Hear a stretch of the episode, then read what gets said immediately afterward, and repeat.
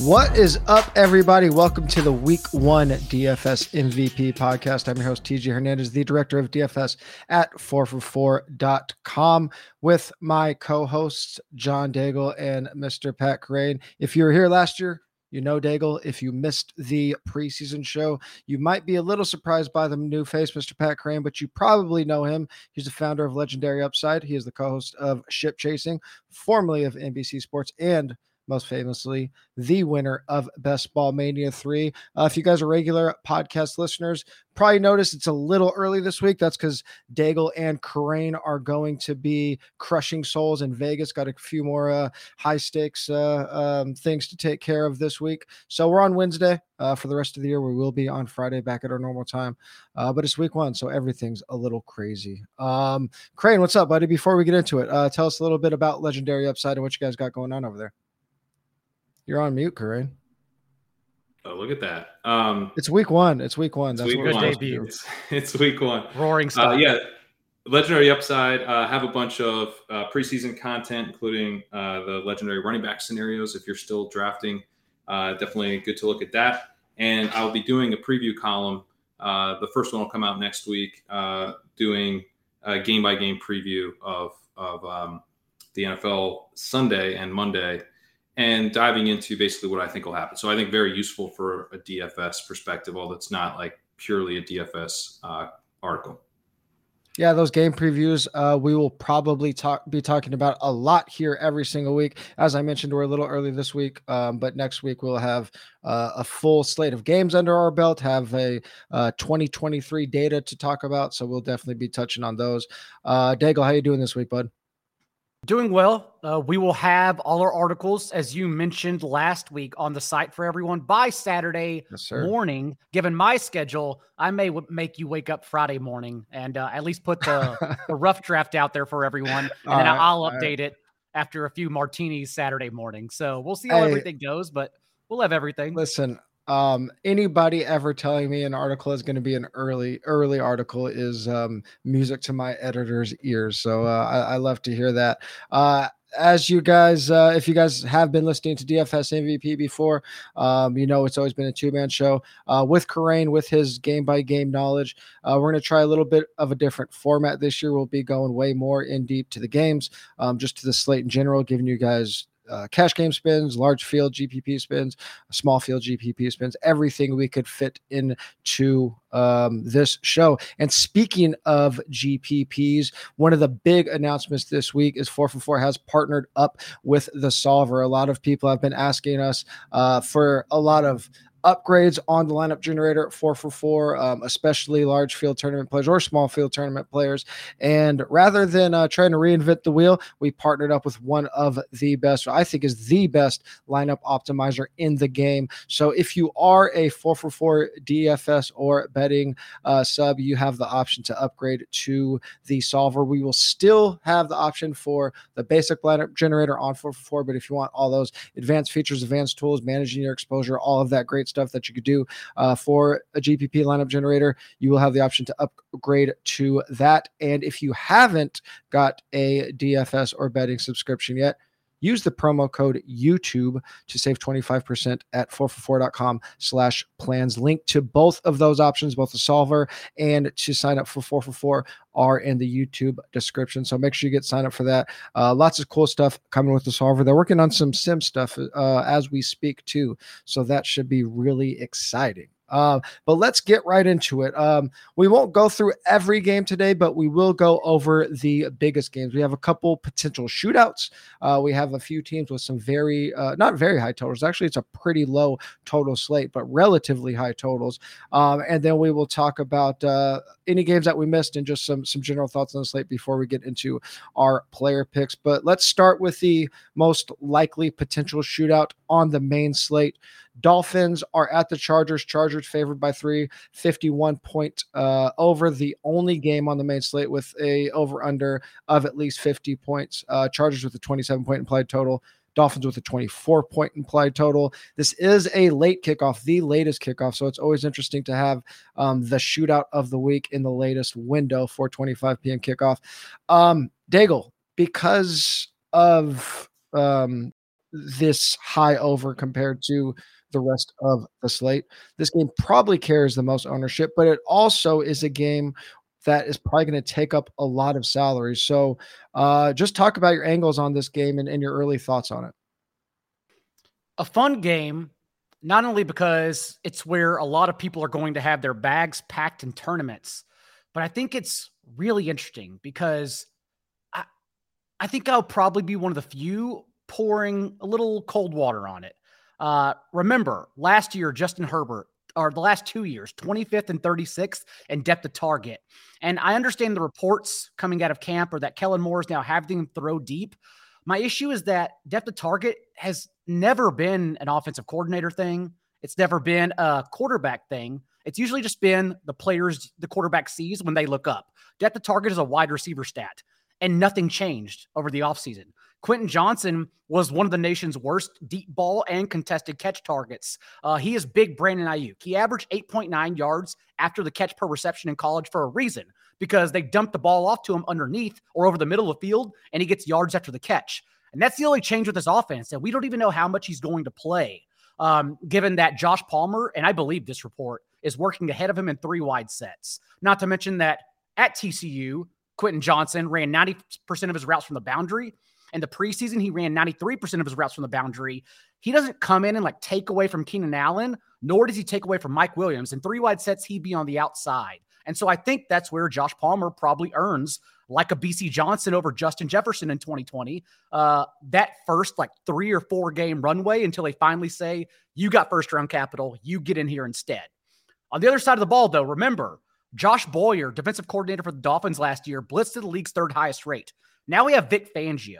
It's an entirely different defense. Fangio is basically the reason why football became less fun to watch. He practically invented two high safeties, which limits big plays and thus limits explosiveness on offenses. So I understand like the talent on both sides of the ball. It's going to get steamed a lot. But honestly, there's enough nuance on both sides to where I maybe go skinny stack or pick my pick my targets. Austin Ekeler, as I mentioned, because of this too high safety defense that I think Vic Fangio will be able to limit the Chargers offense with um, instead of going all the way in. Yeah, we have um, two really um, different teams just from a DFS perspective. I, I, think we're really going to be able to um, understand where the ownership's going because Miami is so concentrated between Tyreek and Waddle, whereas the Chargers, their passing game can be very spread out, but they have arguably the best overall running back play on the slate, also the highest price running back on the slate.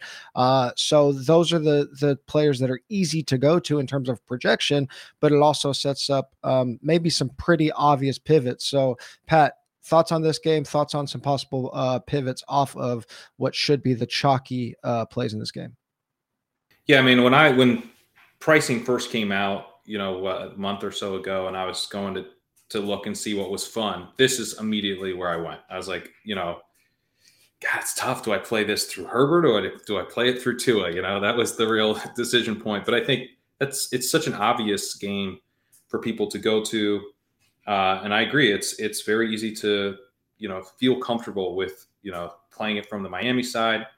Um, you've got Ekeler, uh, yeah, it's it's sort of obvious to see where people are going to go with it. If you're going to fade one of these really exciting game environments, and I do think it's an exciting game environment, I think it's a very fun game environment. You know, you you want a clear way way for it to fail, and the Chargers were kind of the team last year that like figured out the Miami stuff.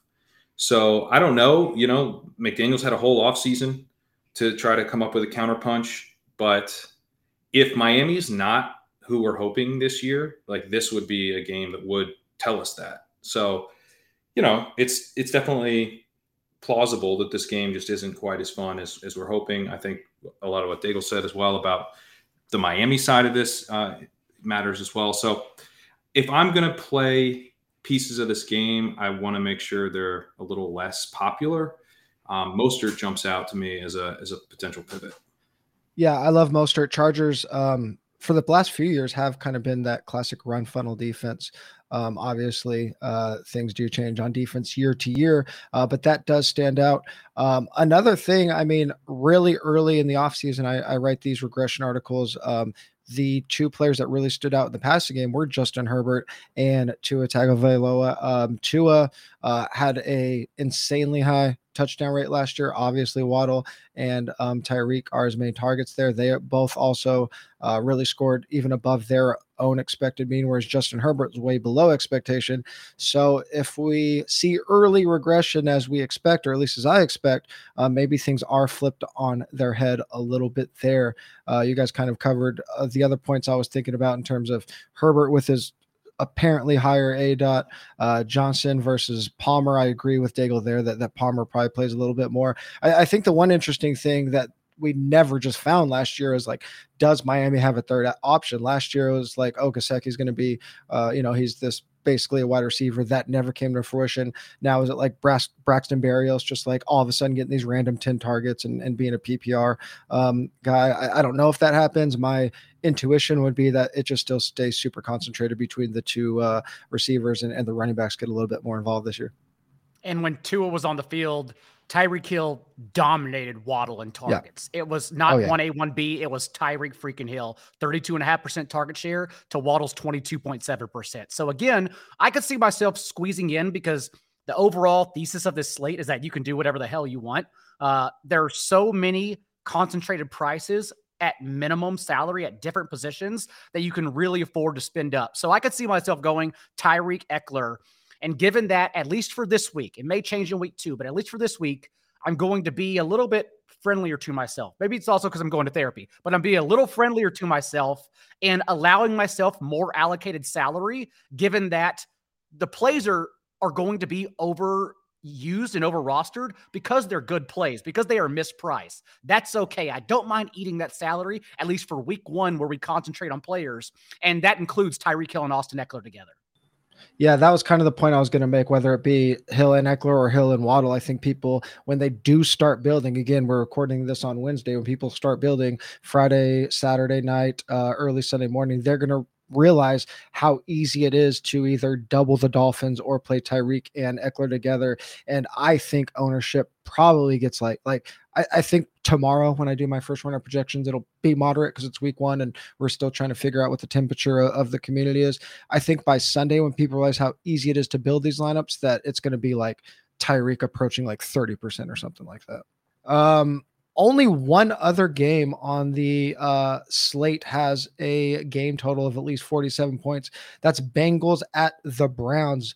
Uh, Bengals favored by two and a half. Uh, 25 point team total, 22 and a half point team total for the Browns. This is an early game.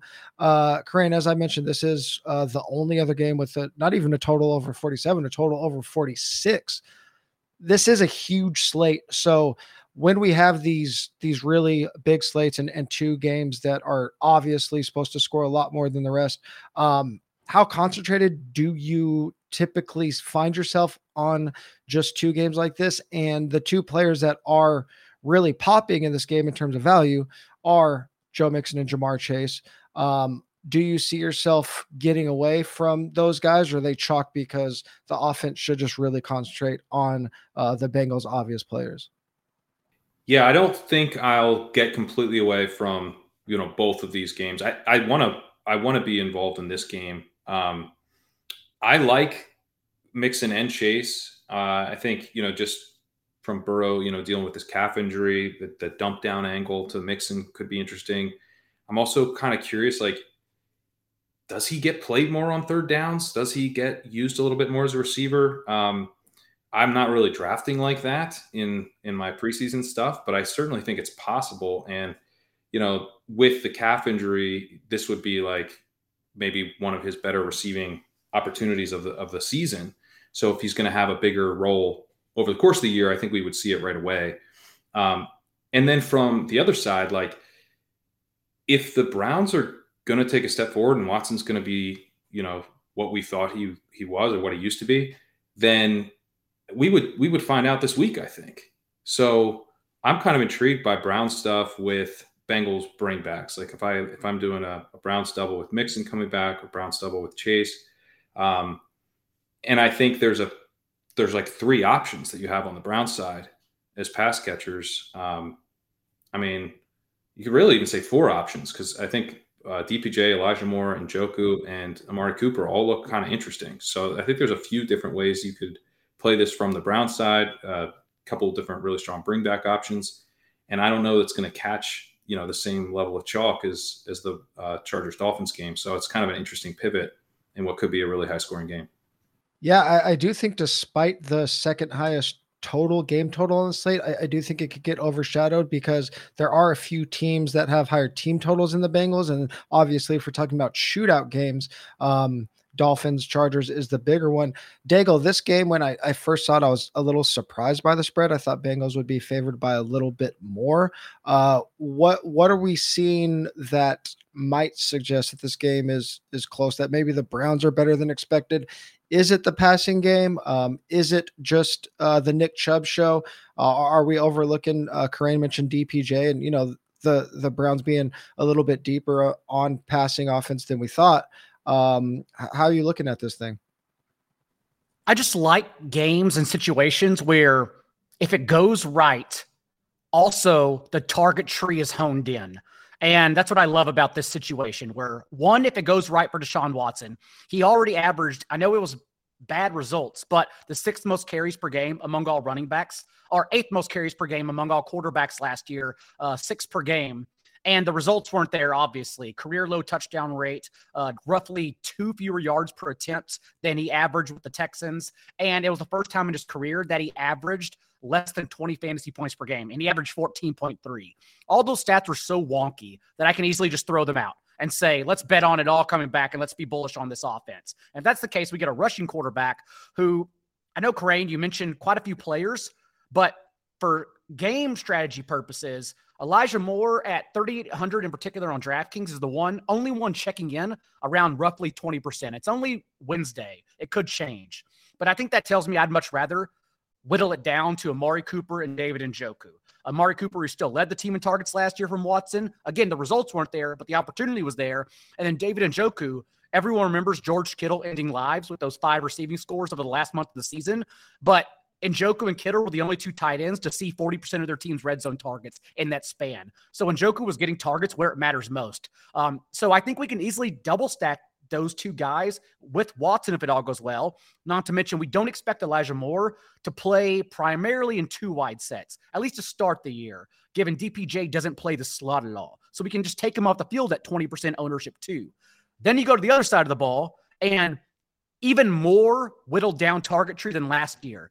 If Chase and Tee Higgins hit, if we have a rushing quarterback in Watson, I really don't feel like I need Burrow. Like I just feel like if Chase and Higgins hit, all of them get there, and I can still take the rushing quarterback. Uh, even Hayden Hurst, like say what you want about him. Before his concussion in the second half of the season or his ankle injury, he was averaging five and a half targets per game. And now we have to remove that for Irv Smith, who I know the depth chart says 24 years old, but his knee is 44 years old. It doesn't matter. So I, I just like the fact that we already have this game whittled down to six ceiling players, and we can just parse them together. So it's a situation I love. Yeah, we kind of have a, a bit of a cluster in like the 65 to 6,800 range at running back um, with Mixon Dobbins and Alexander Mattison. But um, as far as like models are going, it looks like Mixon is popping the most. So if Mixon ends up being like I don't know, like a, a 15 to 20 percent ownership guy, and we get Chubb on the other side at sub 10 percent. I think that's going to be a super interesting pivot um, on that side. Obviously, Chubb way more expensive, probably going to get caught a little bit in no man's land um, with him being basically the same price as Ekeler. So Chubb could be a very interesting um, contrarian play in this game. Uh, again, depending on how ownership um, shakes out. One one reason I think this game can get overlooked quite a bit, not just because of the the Dolphins game, but it's going off at the same time as the Ravens. Ravens have one of the higher team totals on the slate, favored by ten. Uh, before we got on here, Daigle, you were asking me about Lamar possibly being the cash game quarterback. Uh, we'll get into a little bit more a bit later, but uh, that question alone makes us think that Lamar himself will be quite popular. Uh, if he is someone that we're using in tournaments we can pretty easily, assuming that Andrews' injury isn't anything to worry about. Andrews is the obvious stack option, but that's also a very expensive stack. Uh, the big question with the Ravens is this ambiguous wide receiver core. Is there anybody in week one between Bateman, um, OBJ and Zay Flowers that stand out to you to pair with um, uh, Lamar? I don't know the extent of how often Zay Flowers will play in two wide sets. But honestly, given that even in the preseason, they were giving him concerted targets, I think he's the one I trust the most right now. We didn't see much, if any, of Odell Beckham. Um, Rashod Bateman, of course, we haven't seen much at all in the last two years. And so it just seems like a situation where they roll out the red carpet and get Flowers involved early on. That's where I go. But Kerrane, do you have any other pivot thoughts? Because it's obviously an offense everyone's going to lean on. And then TJ, uh, we can talk about J.K. Dobbins too. I, I, my general feeling is that people have been sleeping on Bateman, who you know is supposed to be healthy. Uh, you know, he said he feels back to normal. He had the screw removed early in training camp. It meant he didn't really get any playing time throughout the process. Um, and so I don't know. I, if I was going to do like something like really large field, he is he's a little interesting to me. But he's the most expensive of the three wide receivers, and it's a I get that it feels like a shot in the dark. So I he won't be a part of anything I'm trying to do um, in kind of the, the normal smaller field stuff. And I have plenty of exposure in my season long stuff. So I, I don't feel the need to force that. I guess generally like I don't love this spot for the Ravens, especially if people are going to be on it. Um, I'm really excited about the Ravens this year, but I think given the matchup with the Texans, who aren't, I don't think, going to push them, right? and it could be you know they they score some points through the air, but it's it's spread out, and then they go to the running game, and maybe we um, can just kind of use this as like an information gathering week on the Ravens if the field is going to be all over Lamar. Right tackle Tytus Howard and starting center Drew Scruggs for the Texans as well are on injured reserve. That's another huge concern here is that I keep trying to figure out like how do we run it back? How do we get pushback for the Ravens? And like, I can't get there. I, I can't figure anything out. Yeah. Um, I mean, the thing that stands out to me is that Houston was the biggest run funnel defense um, in the league last year. Now, a lot of that had to do with just people were just rolling them, and you know, you just you don't have to pass it at some point against this team. But it might just be exactly the same this year, especially in Week One where the Ravens are favored by ten. I mean, the concern is exactly what Kerrane said. Like, do the Texans even push the Ravens? And you know, I, I'm not somebody that is often going to say, "Oh, well, this is going to be a blow," because so I'm not playing the passing game because a lot of times the passing game is what gets you to that blowout.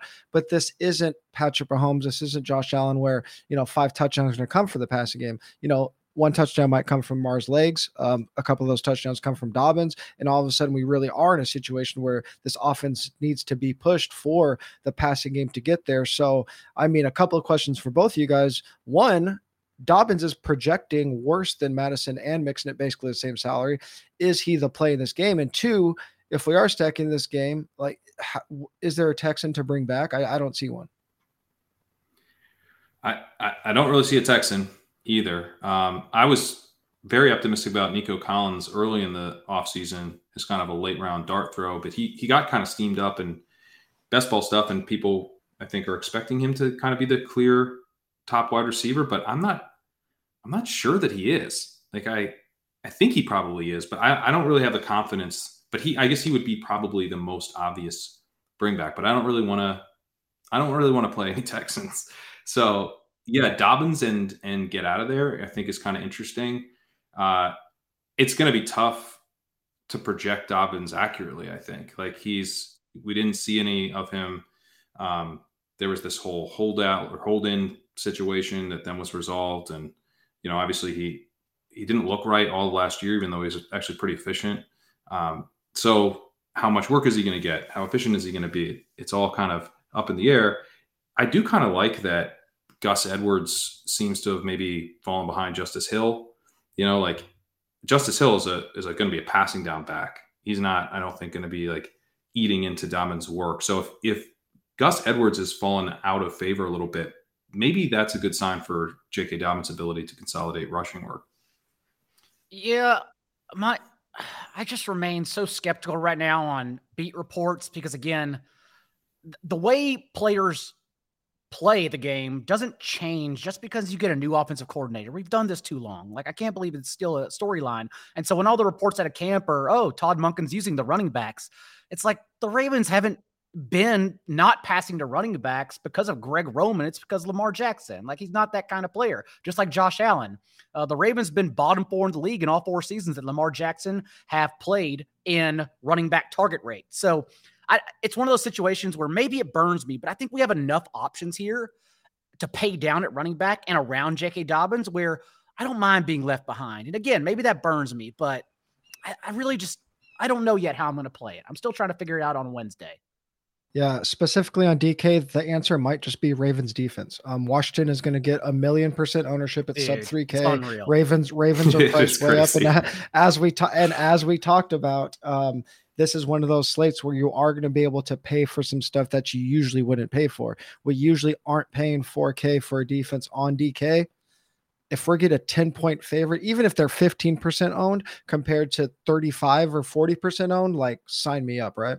I I listened to our friends Drew Dinkmeyer and Mike Leone and Dink, who is literally one of the best DFS players in the game in the world. Uh, that's what he mentioned. That's where he said he thinks DFS is going now. Like in 2023, we should be saying, looking at the ownership percentage, not looking and saying that's low, I want it, but looking at the ownership percentage, whatever it is, and saying that's off. Like, where should it be?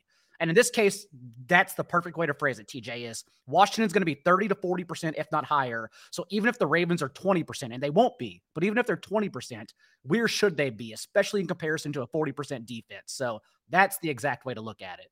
I was worried you were saying that Dink was saying we need to pay up for defense every week. And I, no, no, no, I don't know. that doesn't sound fun.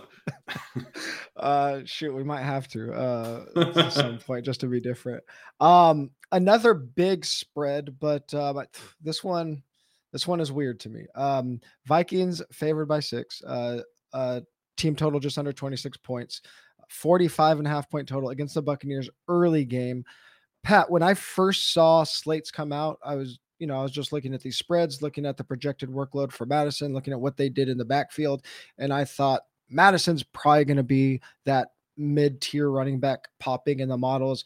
Um, he isn't. Uh, it's it's Joe Mixon that's popping in all the models at that price range.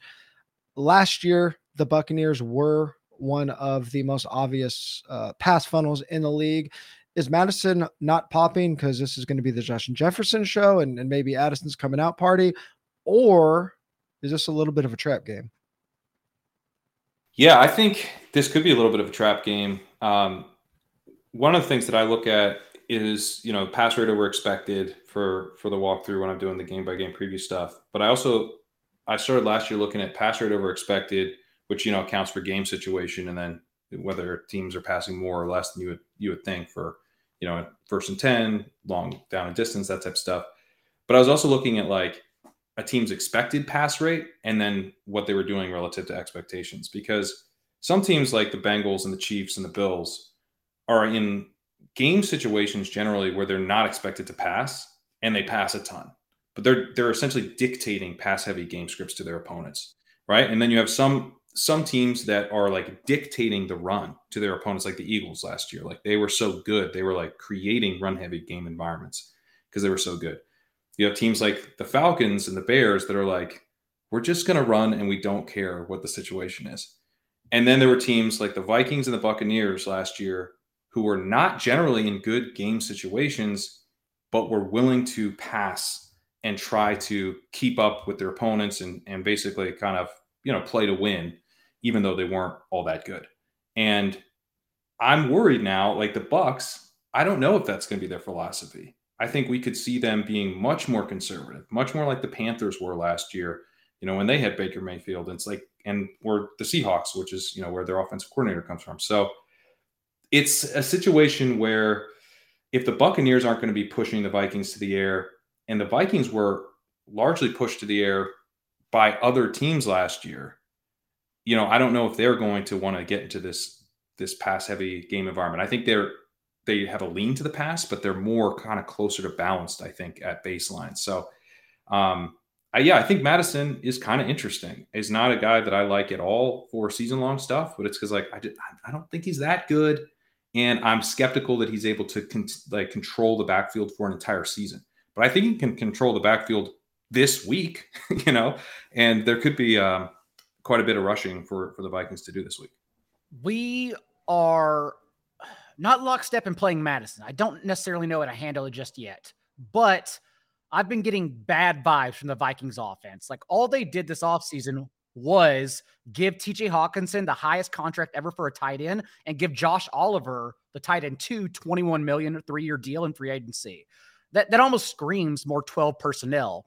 And at least in the first couple of games, as Jordan Addison was injured for a lot of the preseason, I don't necessarily mean if that mean know if that means he's going to be in two wide sets. That could still be KJ Osborn at the beginning of the year. So I am pretty lukewarm on Jordan Addison, at least out the gates. Of course, I think he's going to emerge eventually. But right now, I think T- Justin Jefferson is as safe as it comes.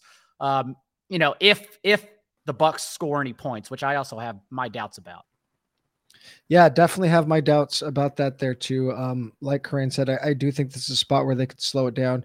I'm on Mattison, uh, as we'll talk about a little bit later, but models, both FanDuel and DraftKings, we actually have Rachaad White popping as a better value than Mattison. Um, I mean, one thing that was very well known at the end of last year that people might have forgotten going into this year is that the Vikings just like ran perfectly pure in one score games and a lot of that turned into um, you know obviously a good record and, and better game script than expected.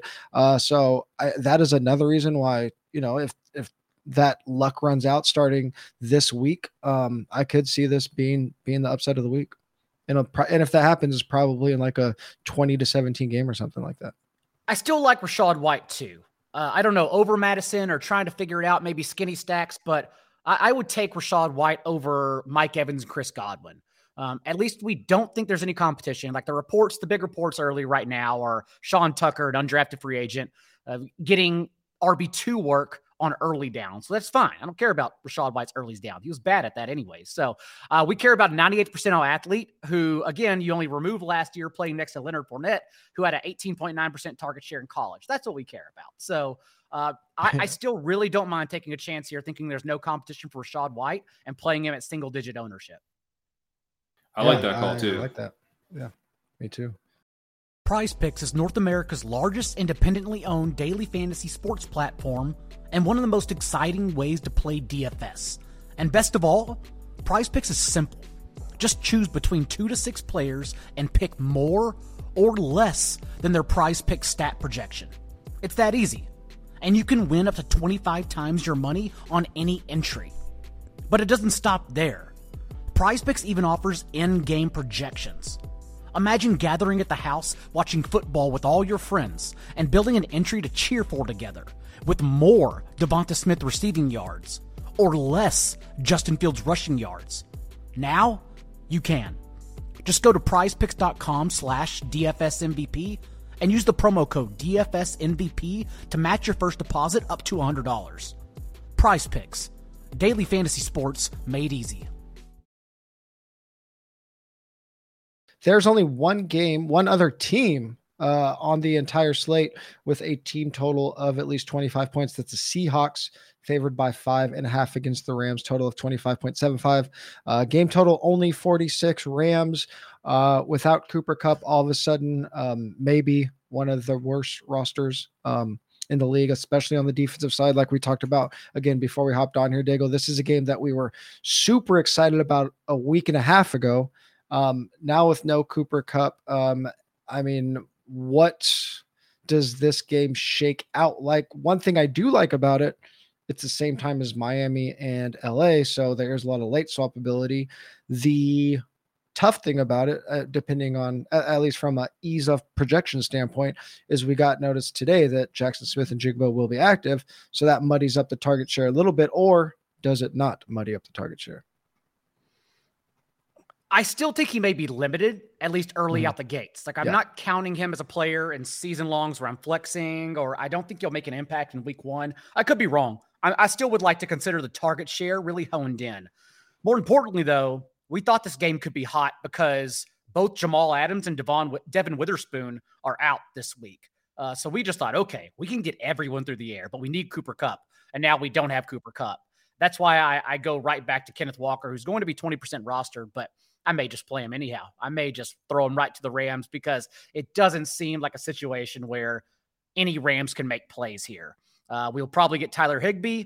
It looks like Tutu Atwell will probably be an option for everyone because he's a stone man on DraftKings, even though he averaged two and a half fewer PPR points per game than Van Jefferson last year, whenever in the last seven games when they overlapped. Van Jefferson also only played 16 routes with Matthew Stafford, but he was targeted on five of them. So um, I, I do like the little spend up corollary uh, on Van Jefferson on DraftKings over Tutu Atwell just to get a little bit of exposure there. But overall, yeah, I, I don't know where we get our pushback for Seattle's offense. That's what makes me worried, Kerrane. Yeah, I don't see much pushback. I like the Kenneth Walker call quite a bit. Um, and yeah, I mean, Tutu Atwell would be the guy that I would be most interested in just because of the price. But if everyone's going to go there, I mean, he is like five six or something, 155 I mean, pounds. Let's just let's just ignore it, even ignore his size. He's Tutu Atwell. How about that? If everyone's going to go there, he's just Tutu Atwell. Yeah, he's Tutu Atwell. So I I don't think I want to play Van Jefferson either. I mean, Tyler Higbee, I think, is kind of interesting, but he's it seems like maybe people are going to be on that a little bit. Um, if if no one wanted to play him, I definitely would. Uh, but I mean, even like moderate chalk on Tyler Higbee, I think I'm looking elsewhere. But um, yeah, I think I think uh, Walker is the most interesting piece of this game. Yeah, the only thing that sucks about Higbee is he's in like an awkward salary range on both sides, so that's always kind of funky to deal with. Like uh, mid fives on FanDuel, I believe, and just under 5K on, on DraftKings. That's always a weird tight end salary. Um, this is one of those spots where you have to get away from your priors a little bit. I was one of the few um, in the industry that was JSN over Tyler Lockett all off season and, and thought just a ton of three wide receiver sets from Seattle um, with JSN on the team now when a rookie misses basically half of the preseason, uh, I think you got to pull back on that a little bit. I do think eventually that happens, but I, I agree. Week one, um, if I am touching the receivers, it's Lockett and DK. Probably a little bit of, of growing pains now with uh, with with JSN missing some of the preseason, but uh, I mean, I agree. Like, go ahead, Grant. Well, I just I was going to float the Seahawks defense here. Oh yeah, yeah, absolutely. What I don't even know what they're priced at, to be honest. I think 3,300 on DK. So oh, that's um, a good that's a good more on DK. Yeah, 3,300. 500 more. Yeah, that is that is a really really great um, pivot. Yeah, we don't really have a lot of like the the defense are appropriately priced on DK, really on both sides outside of of the Commanders. Um, everyone else is more or less appropriately priced, so thirty three hundred is still pretty cheap. Um, yeah, that that's a really good call there. And like I'm just like team fade chalk men priced wide receivers in general. Uh, so I think like Tutu is about as good as a um, chalk fade as we can get. Plus, there are, as we'll talk about in a bit, like so many men chalk plays this week. Uh, and the other two, I think, have very good reason to be played, not Tutu. Yeah, I agree, and we will get to those in, in segment part two. Um, those are the obvious games. Those are the games that people are going to be talking about all week. Um, the highest team totals, the highest implied t- totals of the week. Um, Pat, is there another game that that pops to you just uh, for for any reason at all? Broncos Raiders, I think, is pretty interesting because we're going to get, I think, a lot of information on both offenses. Right, with the Raiders, it's basically like how bad is Jimmy G going to be for this for this uh, offense and for these weapons? Um, and then for the Broncos, I mean, with, with the bigger question of you know can Russell be saved by Sean Payton coming in here? But last year the Raiders were so bad against the pass.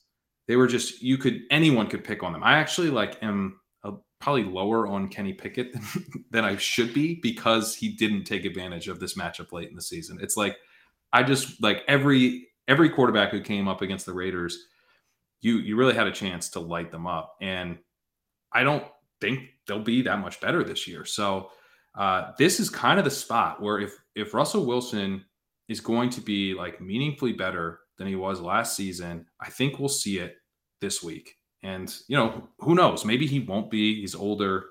His game's kind of maybe not suited for the the too high stuff and and all of that.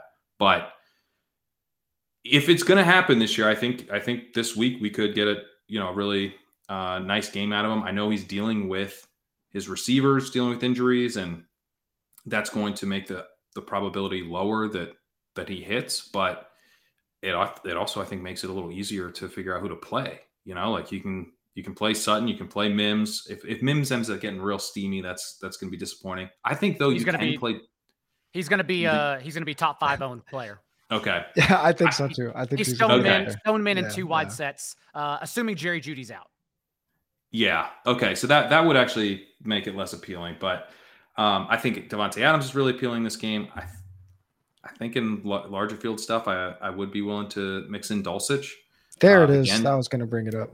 Just you know, if everyone's out, right? Judy's out. Like if he's there, Gesicki, that's not that fun, but it's more fun if all the wide receivers are hurt. So that's just a game environment where it's I probably more for larger field stuff, but I could see I could see it happening just because of how juicy this matchup is for the Broncos offense.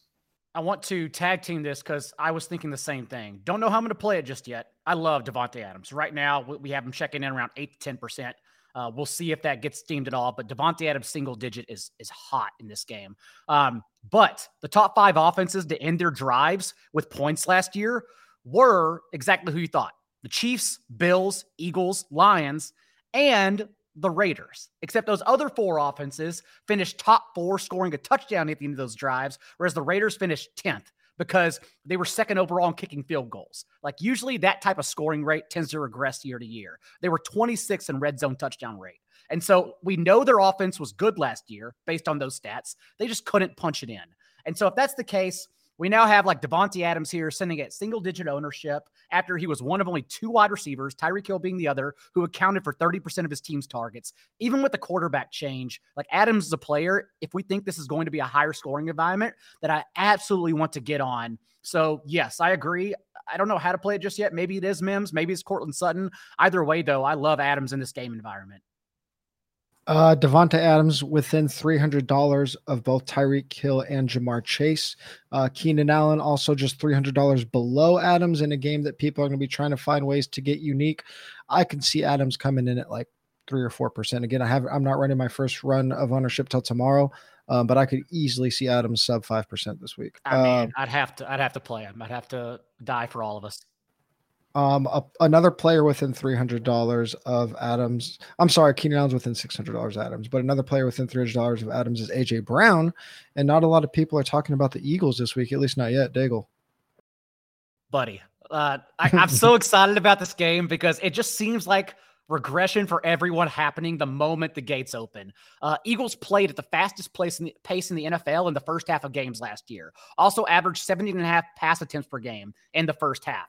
Then the second half came around and they trailed for elite, the lowest rate of plays in the league and averaged only 11 and a half pass attempts per game in the second in the in the final two quarters because they played the league's easiest schedule. They just padded leads and ran the ball in the second half. We haven't seen the Eagles been pushed. We haven't seen Jalen Hurts ceiling. And now we think we're going to get that because the Patriots last year, if you just look at the raw stats, third in EPA on defense.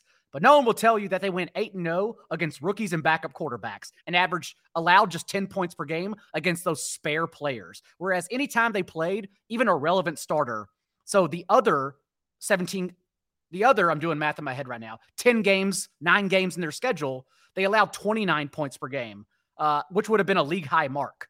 Also, so bad if you look at Lamar Jackson, Justin Fields, the rushing quarterbacks they played last year, just allowed them to run all over them. So I think we get a Jalen Hurts ceiling performance. And given the changes that happen for the Patriots offense, that's where I think we get a lot of points scored in this total overall. Uh, last year, Think about how long Belichick has coached the Patriots 22 seasons.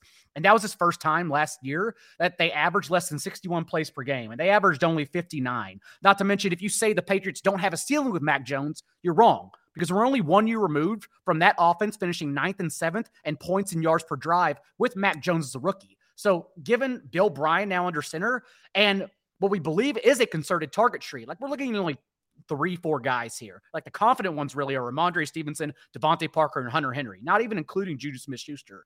So I think we can actually whittle this down to maybe one or two players we really like on the Patriots for their ceiling outcome and double stack a home target tree from Jalen Hurts. And that just seems like such an awesome thing to do with all checking in below 10%. Yeah, we already talked about um, Lamar Jackson in that early game. Uh, we know that probably uh, Sam Howell is going to be the cheap quarterback. The quarterbacks in the Chargers and Dolphins game are going to draw some ownership. Like, there's only so much ownership to go around. Throw Joe Burrow in there. I mean, Jalen Hurts might just be the sixth, seventh highest owned quarterback on the slate. Um, on a slate where we don't have Patrick Mahomes or Josh Allen. Um, that seems pretty egregious. Uh, the one spot that I, go ahead. yeah. No, it does. Um, I I'm excited to play Hurts now. Uh, the the one spot that I'm I'm looking at. I mean, everybody's talking about uh, the Cardinals and the Texans being the two worst teams in the league. I mean, the team that is the most in shambles right now is the Indianapolis Colts. Um, I, I, think they have a chance to have one of the worst records in the league. I know there's a ton of hype around Anthony Richardson and his fantasy outlook, um, but on both sides of the ball, I, I, think their team is pretty bad, especially on the defensive side of the ball. A lot of models, because of Richardson's rushing ability, are going to show uh, Anthony Richardson popping as one of the best values of the week. The Jaguars are the team that's favored. The Jaguars are the quarterback that has a chance to step into the elite ranks. He has a fantastic, uh, Trevor Lawrence has a fantastic pass catching core um, with Calvin Ridley healthy. Jaguars are going to go overlooked this week, especially playing the same time as Lamar. Uh, I think Anthony Richardson could be higher owned than Trevor Lawrence. I'm all over the Jaguars passing game. Don't know how I'm going to stack them yet. Um, obviously, Calvin Ridley is a guy that everybody's excited about. Um, I think you could throw out some Trevor Lawrence doubles this week, but uh, I, I love the Jags. You guys have any thoughts on this one? I like that thought. I mean, I think Ridley's been very expensive in the preseason stuff, and there's so much optimism that he is going to be this you know massive target earner. But you know, is he really the guy from two years ago? If he is, though, I think he's going to smash in this spot. I, this does strike me as one of those those teams where you would want to play. You know, uh, even if they blow out their opponent, they could still put up a lot through the air. And you know, the Colts, I don't think are going to be pushing the Jaguars, but the Jaguars, especially as Lawrence takes another step forward this year, I think are going to lean on their passing game as, as the real engine of their offense. So if they're putting up a bunch of points in this game, I do think most of them come through the air. I was trying to backwards engineer it, but I get your point, TJ. Like I was trying to go the rushing quarterback because – like the reports are Shane Steichen has been pulling plays out of high school and collegiate playbooks. yeah, yeah. Like they're going to run the annexation of Puerto Rico on Sunday and no one will be right. shocked at all. And so if we're going to get like a 15 carry quarterback here at his salary, then yeah. Anthony Richardson makes sense. But your point is Trevor Lawrence has also the passing ceiling, which we don't think Anthony Richardson has, um, maybe even this year, not let alone week one. Thus, he's the guy with a rushing floor that we feel confident double stacking. I think the only way I can get back to running it back on the other side for Indy is hoping Zack Moss is ruled out. Zack Moss limited practice on Wednesday because at least we know in the four games, Deon Jackson logged over 40% of snaps for the Colts last year. He reached a double digit target share in all of them. He averaged 15.5% of the team's targets. So at least like that'd be a sneaky way to get some pass catching upside, even if that means Anthony Richardson dumping it off a lot, as Trevor Lawrence is just shoving it down their throats from Chris Kirk and Calvin Ridley.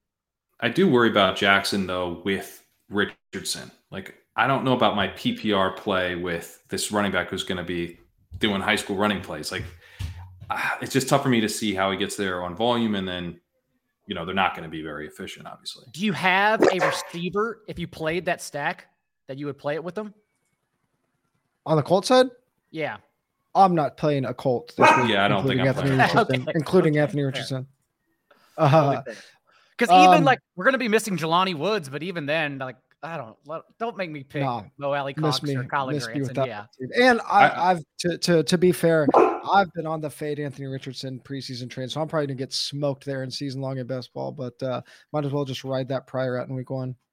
I'm I'm in on Anthony Richardson uh, from you know the season long perspective, but I don't, you know, if if you're gonna get a chance to take the lower owned guy who's probably going to score score more points. You know, his offense is going to score more points for sure. Uh, I'm I'm definitely more interested in the the Lawrence side. Alec Pierce is someone I've been mixing in in best ball, but I don't know if I would want to go there in DFS. In best ball, I have the whole season for him to exactly. To yeah, it's hard hard to touch an Alec Pierce, and you got access to every player um, exactly in the league on the slate. Uh, before we get into our favorite plays at each position, uh, week one is in theory the softest week of the year. Uh, definitely have uh, the craziest pricing of the year. Should have the the biggest and softest player pool. Um, any general thoughts on on the slate or just playing week one in general, Daigle? I think I kind of hit on it at the top of the show where we are definitely looking at more cumulative ownership this week since prices are the softest they'll ever be since they were laid out a month ago. Um, so just be more willing whenever you're looking at whether you're looking at the solver with us or you're looking at our articles on the site Friday, Saturday morning. Um, just be willing to eat more chalk this week and then try to bounce back with probably two or three plays, roughly in the you know five to ten percent range is what I'm looking at um, just for week one. Kerrane, how you approaching week one? Yeah, I would say in general, like you want to, like we've spent months and months and months, like kind of figuring out what we think is going to happen, and and ultimately feeling very strongly that the season is going to play out in certain ways for certain teams, but like that can be correct and week one can still look different than that right? Like i don't have much alexander Mattison at all in in best ball or managed but like that's because i don't think his whole season is going to turn out very well for where he was priced in those drafts it has nothing to do really with week one and so being able to go you know what zooming out week one, Mattison seems kind of interesting. Joe Mixon in week one seems kind of interesting. Those are guys I'm not really on a season long, but I think not letting your season long takes dictate who you play in week one is important. I'm going to be interested in, in both those guys actually. Yeah, just piggybacking off what you guys said. Um, I mean, we DFS and, and football in general, there's so much information overload. There's so um, it's so hard to find an edge that that everyone else isn't aware of. In week one, we're going to get the most wrong, um, whether it be about um, player volume, um, ownership, all of those things. So lean into the variance of week one. If you have uh, some some spots that you're very confident in and it's going against the grain, uh, that's probably an edge. Um, even if even if you aren't hearing anybody else, even if you aren't hearing us talking about it, um, lean into that in week one. It's the best best time uh, to do it. And then just from a macro DFS perspective, like this is a humongous slate. It's rare we're going to get slates this big uh, throughout the season. Uh, a lot of chalk in the late window take advantage of late swap. It's always going to be the biggest um, advantage in DFS. And, and, if you don't want to play multiple slates, I, I, talked about this on last week's pod. I talk about it all the time when we have these big, especially the early only slates. Um, you're going to get some some really good opportunities to play some players that just aren't going to get you on the full slate. And I think this is a great week to do it with so much ownership probably going to that uh, Miami LA game. Uh, play an early only slate, and you'll get to um, uh, play some plays that you you wouldn't otherwise. Uh, getting into our favorite picks of the week, I want to start with Prize Picks. Prize Picks is daily fantasy sports made easy. You can go to prizepicks.com slash DFSMVP and use the code DFSMVP for a first deposit match up to $100. We've been playing Prize Picks already. It's really great getting in on Prize Picks early in the week because we can compare those uh, projections to 4 for 4 projections and find a really big edge. If you logged into Prize Picks today, you'll notice that they have Dak Prescott at 0.5 passing yards. So we could take more Dak Prescott passing yards. We saw Desmond Ridder projecting for 200 and a half passing yards on prize picks. We haven't projected well below that on four for four, one of the biggest passing uh, rushing offenses in the league for the Falcons. So less than 200 passing yards for Desmond Ridder. and Stefon Diggs at 69 and a half receiving yards on prize picks. Four for four is projecting Stefon Diggs near 100 yards. So that looks like one of the big, biggest edges of the week, taking Stefon Diggs for more than 69 and a half passing yards. With those three picks, you can 5x your money. We threw in a $20 uh, on we threw in $20 pick on that for that three player pick 'em. So don't forget to go to prizepicks.com slash DFSMVP. Use the code DFSMVP for a deposit match up to $100. Prize Picks is daily fantasy sports made easy. If you don't want to wait, till Sunday, though. Just know I would pop in that Dak, Pres- Dak Prescott over a half passing yard bonus with David Montgomery over 52 rushing yards. Uh, the secret to Chris Jones, everyone looks at his pass rushing prowess, but last year the Chiefs were above average in run stopping whenever Chris Jones is on the field. And that month that he was absent, they went to bottom five uh, in yards per carry allowed to opposing running backs. So I think it's actually going to be a, a big David Montgomery week quietly for the Lions. Oh, we got Matt Savoca on Showdown, Showdown ownership coming up tomorrow with his uh, Showdown article. But uh, yeah, David Montgomery grinding that game into um, points oblivion with no, possibly no Travis Kelce. Um, yeah, I, I like that call a lot. Uh, going back to old school DFS MVP style, we're going to go through each position, talk about our favorite plays at each position. Uh, we'll go a little bit rapid fire here. I'll let Pat and Daigle give their favorite plays from any angle, angle they like, whether it be value or a GPP angle. I will talk about my favorite cash game plays at each position. Uh, Pat, what quarterback do you like this week? Unfortunately, it's Deshaun Watson. I, I think it's just kind of, um, you know, you get that game environment that could be really good, but it's not going to be the one everyone wants to go to. You're going to have an offense that's going to be able to push him on the other side. Uh, you're gonna you have I think an offense that needs to sh- like prove that they can be built around the pass. Um, these coaches I think are gonna be really motivated uh, not to kind of be the Browns of old. And as we talked about, there are some kind of obvious stacking partners with more probably being the chalky one. We can pivot away from that. Uh, go to Njoku, get tight end taken care of. Go to Amari Cooper. So there's just kind of a really easy like natural double stack candidate with good bringbacks.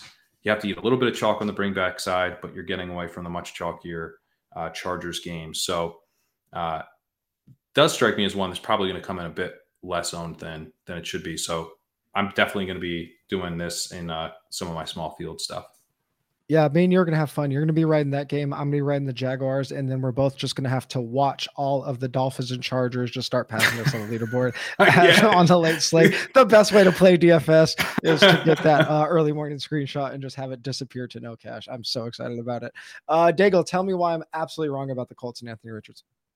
I don't know if you're wrong, and I'm still trying to figure out how to play it, but I do think Anthony Richardson is somewhat unique on this slate. Uh, the reason I would fade him is not because I don't think he's going to have 12 carries. I think he's going to have a ton of carries here, and even having him naked in lineups would be fine, honestly. It'd be enough to get me by and then just pay up for everyone else. The issue is why I may or may not play him is because we don't need the salary savings. That's just it. So whether I go to Lamar Jackson, Deshaun Watson, uh, Jalen Hurts, even. I, may not even need a pay down in that 5K range for Anthony Richardson. That would be the reason I don't play him. I just want to put him on everyone's radar uh, because I, I do think him being naked is like totally fine in my lineups. Yeah, uh, for me, Sam Howell cash, especially on DK down at 4,900. FanDuel usually fits a little bit better to, to pay up for quarterbacks a little bit easier. So uh, Lamar Jackson makes sense there. But Sam Howell down at 4,900 on DK against Arizona, favored by seven. Um, I'm trying to get uh, the moniker Rich Trubisky going for Sam Howell, but hasn't caught on yet. So uh, if you guys could pump that up, that'd be great. He's our top four for four value on DraftKings, and he's one of five quarterbacks on the main slate that four for four is projecting for at least 30 rush yards, but three of those other quarterbacks are high priced guys. Um, so uh, the only really two uh, rushing quarterbacks we're getting value on are Sam Howell and Anthony Richardson, but you're getting uh, Sam Howell for uh, $700 less than Richardson. So uh, he'll probably be my cash game quarterback there. At running back, um, a game we haven't talked about much, um, and I think a game that's a pretty interesting spot. Daigle, tell us your running back. You know, I came into the week thinking like maybe I can squeeze Tannehill into a Milly Maker lineup. I still might, by the way, because I think the target share will be concerted between DeAndre Hopkins and Treylon Burks. But either way, with Kendre Miller questionable to doubtful DNP on Wednesday, there's nowhere for running back touches to go with Alvin Kamara suspended The Jamaal Williams. And that's why when everyone, like you hear other shows and they talk about, oh, play J.K. Dobbins no matter what. Like we talked about it with bigger picture context because where are you fitting J.K. Dobbins? Like if, if 25% of the field is playing J.K. Dobbins, what else do we do with Austin Ekeler, Jamaal Williams? Like these cash game plays, honestly. Uh, and there are more beyond that. So Jamaal Williams, 25 touch running back if Kendre Miller's ruled out because all that's behind him on the active roster is literally Kirk Merritt, who no one could pick out of a lineup. So, yes, play Jamaal Williams in a favorable game script indoors. Yeah, surprised Jamaal Williams um, isn't getting more attention. I think once people, especially when people start building cash lineups, I think they'll see that Jamaal it's actually fits in quite yeah. quite nicely to there. So I think he can end up being popular. Um, our boy Brian over at BetSports was asking about this game earlier. If Jamaal does get popular, I actually do like Chris Olave as a pivot um, against a Tennessee defense that was a pass funnel last year. But Jamaal, I think, is going to end up being a cash game play uh, by Sunday fun ambiguity from Tennessee's offense too, because maybe this is Mike Vrabel trickle down and nothing matters. Like they're still not going to pump it into gear, but they did fire Todd Downing from last last year's OC and hired Tim Kelly. Last year's offense finished dead last in pace and 29th in pass play rate from neutral game script. Again, maybe it's just a Mike Vrabel offense, but also adding DeAndre Hopkins to the mix and having a new OC could lead to something different, could lead to more fun indoors. So either way, I would play Jamaal Williams. Uh, Pat, your running back, I think, is the probably the best team pivot um, on the slate. Yeah, Raheem Mostert. We we talked about it earlier, but I do like when I can get into these game environments that everyone else wants to be involved in because they're fun, high scoring, good game environments that we should be targeting. But I can get there with a player that people don't seem to be that interested in playing. And and Mostert, maybe he gets steamy, but he the early stuff is he seems like he's coming in pretty low. So um, I would be one where if he looks like he's going to catch a ton of ownership, I'll I'll find another play. But n- nice pivot for for where we're sitting right here. I I kind of think Mostert is like the better playing a vacuum over J.K. Dobbins, anyways. Like, doesn't Mostert have more pass catching equity? He was being used as the team's third down back in training camp even before Jeff Wilson got injured. Yeah, and I mean, like everything you would say about Mostert, like why you wouldn't want to play him, is you know I think irrelevant you know, to week one. year old coming off a knee injury, yeah, yeah, Or, or not knee injury, but has dealt with knee injuries over the course of his career. But it's week one. Is, like this is the, the week. healthiest He's the healthiest he will be all year right now. We we can confidently yes. say that. and Achane is at the least threatening that he will be. Will be all year. this week. Yeah. Yeah. Um, I'm riding Alexander Mattison, 7,300 FanDuel, 6,500 DK. Uh, as Daigle just talked about, I, I, think he's more cash viable than Dobbins at basically the same salary. Uh, I, I think people probably end up playing mix Mixon over him in cash. I think if you play both of them together, just kind of depends on if you feel like you have to have Ekeler in your lineup or not. Uh, but I will be having Mattison in quite a bit of my lineups, and if he ends up being uh, uh, relatively low, he might be my most popular um, tournament play of the week. We'll kind of see how ownership plays out there. Uh, we talked about this wide receiver already, and, and, this is actually Pat's favorite wide receiver of the week, even though Daigle loved him earlier. Yeah, Davante Adams. Um, but you know, for all the reasons Daigle said, like you're getting a chance to get Davante Adams It's super low ownership on a slate where we are gonna need some wide receiver points. We're gonna, you know, we've got the elite wide receivers that are gonna be popular and good spots. And, you know, yeah, I guess Tyreek Hill could fail, but I don't think he's gonna bomb. So like who can I match? Who's got a ceiling that's gonna come in low owned that can actually surpass what Tyreek Hill can do? And like Davante Adams did this last year. You know, we were pretty doubt. There were a lot of doubters that he would be the same Davante Adams when he played with Derek Carr instead of Aaron Rodgers. He had 2.5, 2.45 yards per route run, uh, which is awesome. Anything over two is is really strong, and he hasn't had a yards per route run below two since 2017. like, like he's he's amazing, and he he showed no signs of falling off last year. I understand that Jimmy Garoppolo could be an issue, but like the the market is basically going to pay me to like go find out if Jimmy Garoppolo can ruin Davante Adams, and I'm willing to go find out. Yeah, um, as Daigle talked about earlier, as we talked about with the possible ownership percentage on there, I, I think that's one that we're gonna have to think about um, quite a bit, especially if a, a, player at basically the same salary is going to be uh, thirty percent owned. Um, going into week one, there are a lot of rookie wide receivers that are viable that are really good spots. Uh, Daigle, tell me one that no one's talking about. I kind of hope Christian Watson, who was DNP on Wednesday, plays because I'm still willing to play Jayden Reed over the field. Uh, the target tree in Green Bay was ambiguous. Let's start there. We now have Jordan Love, no more Aaron Rodgers. We have no idea how this thing is going to shake out.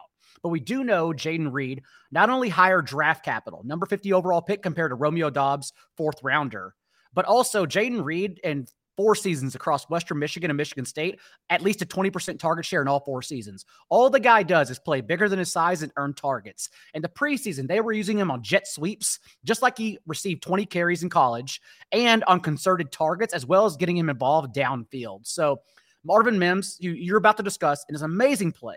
Marvin Mims is also going to come in two or three X Jayden Reed's ownership. And of course, the Packers are playing what was a league, the league's worst defense, allowed a league high points per game. The Bears did when they traded Roquan Smith over the second half of the year. So I think it's a it's a great spot for Jayden Reed. Yeah, as long as Jerry Jeudy is out in this game, I mean, Marvin Mims is probably going to be um, a, a, pretty clear cash game play for all of us, especially on DraftKings. If you're trying to do something like fit Justin Jefferson and Austin Ekeler together, uh, combos like Marvin Mims and Sam Howell are going to let you do that. Raiders were just one of the worst defenses across the board last year, as Kerrane mentioned earlier. We currently have Mims as a top three wide receiver value on DraftKings at four for four. He's our best sub 5K wide receiver value on fan FanDuel. So he is the salary saver in cash games. Um, in tournaments, yeah, he, he will get steamed. He'll probably be uh, top top five ownership, like Daigle said. So uh, keep that in mind there. If if Watson doesn't play, do you think that Reed can kind of shift some of that ownership away from Mims, or do you guys see Mims just being the clear play for people? I don't think people touch Green Bay much this week, regardless. I need I need. I don't think so either. I need to play. I think around. maybe it goes to my. I think maybe it goes to to my tight end play if it happens. I need to play around with it and see what people can afford if they go both Mims and Reed. That's kind of the question. Is does it then it does does it lead to an obvious stack like just overblowing on Chargers and Dolphins? Does it make it yeah, that much easier yeah. since everyone's cheap? Um, I think that's kind of the question we're waiting for. Um, we talked about uh, Cooper Kupp being out. Daigle, uh, your favorite tight end of the week? Uh, last year with Cooper Kupp off the field, Tyler Higbee led the team with a 24.7% target share. Sometimes it's that simple. He won't get yards after the catch, but doesn't matter when you get 20 PPR points because you have 20 catches for 21 yards. So uh, Tyler Higbee, if you're going to spend up a tight end this week, pretty much the highest floor of anyone. Uh, we didn't bring up the uh, Raiders Broncos game as one listed. It ended up being it ends up being uh, one of the games we've talked about the most on here. So Pat, tight end. Well, we're on it. Yeah, we're on it. yeah. Sure. Yeah. Uh, Dulcich. I think Dulcich is is pretty interesting. Again, like they've talked about it in kind of this Joker role, and I'm wondering if he can maybe be kind of like Jared Cook was for the Saints, where he didn't run all the routes, but was like clearly out there to stretch the field and be kind of a big wide receiver um, like down the seam, that kind of stuff. Uh, I thought Dulcich had a pretty good rookie season. I thought he was a good prospect. I've obviously been disappointed that he looks like he's going to be a part time role, but that part time role could be more extensive this week than it ends up being for much of the rest of the year, just given the the injuries to the wide receivers. Um, so I think if you're going to play Dulcich ever, this this would be the week. And it's yeah, the part time role we want. Like it's a part time pass catcher. Good. Get out there on third down. That's all I care about. You're running routes. Yeah, 5,300 FanDuel, 4K on DraftKings. Again, kind of in that salary range that I don't think a ton of people uh, will touch, especially because we kind of talked about that Packers game.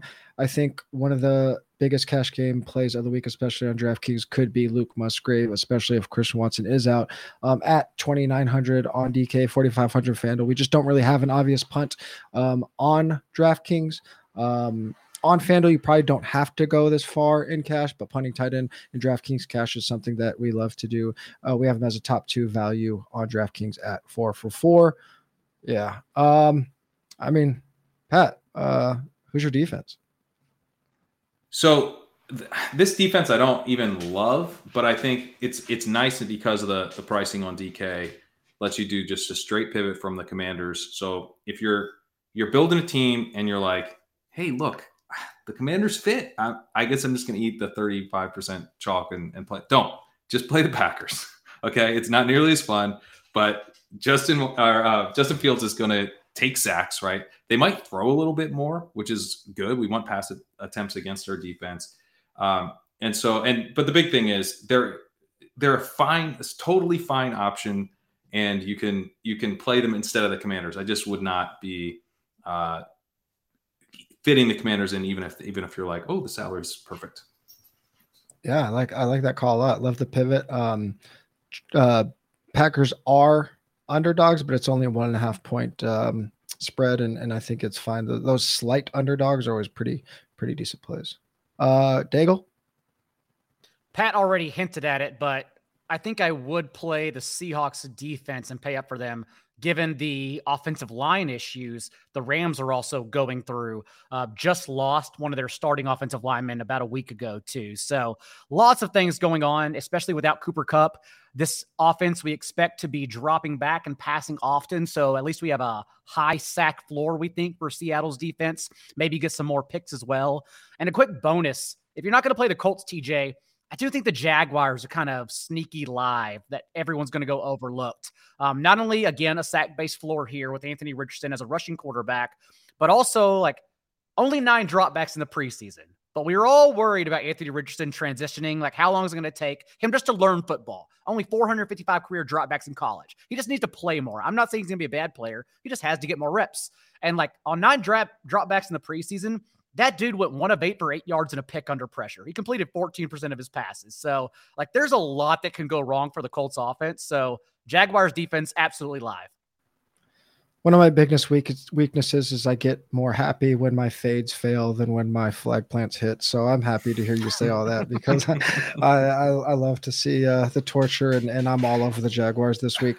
Um, if you've been paying any attention, you know the cash game uh, defense of the week is going to be the Commanders, especially on DraftKings, down at um, 2,900 as a seven point favorite against arguably the worst team in the league. So, yeah, in cash games, um, you know, just play them. We're not worried about ownership of cash games. Play the Commanders, but uh, know that they're going to be everywhere in tournaments. All right, boys, that uh, that does it for the Week One DFS MVP podcast. Again, just a reminder: the show is earlier than usual because these dudes are about to go make all the money in Vegas for the uh, Week Two and the rest of the season. We will be back here on Fridays at 6 p.m. Eastern Time. If you are listening on your favorite podcast platform, please give us a five star rating and review. It is the easiest way to support what we do. If you're watching on YouTube, please like, please subscribe, uh, and check out the links in the description for a hookup on DFS subscriptions, 25% off with the promo code uh, YouTube. And once you sign up for that, make sure you upgrade to that solver package. It takes the 4 for 4 DFS projections to another level. Uh, we're really excited to be partnering with them. So make sure you click on that link. Pat over at Legendary Upside, rocking it hard over there. Remind everyone what you got going on. Yeah, legendaryupside.com. Um, if you sign up, I still have some uh, $50 underdog credits for people who sign up for the yearly uh, subscription over there. Um, and a lot of lot of really strong uh, preseason content, best ball rankings, all of that. But the in season coverage will be there for you every week as well, doing this game by game preview called the walkthrough. Follow us all on X slash Twitter. Pat is at Pat Kerrane, Legendary Upside at Legendary Upside. John Daigle at not J Daigle. Four for four is at four for four football. I'm at TJ Hernandez. We'll talk to you guys Sunday morning in the Discord.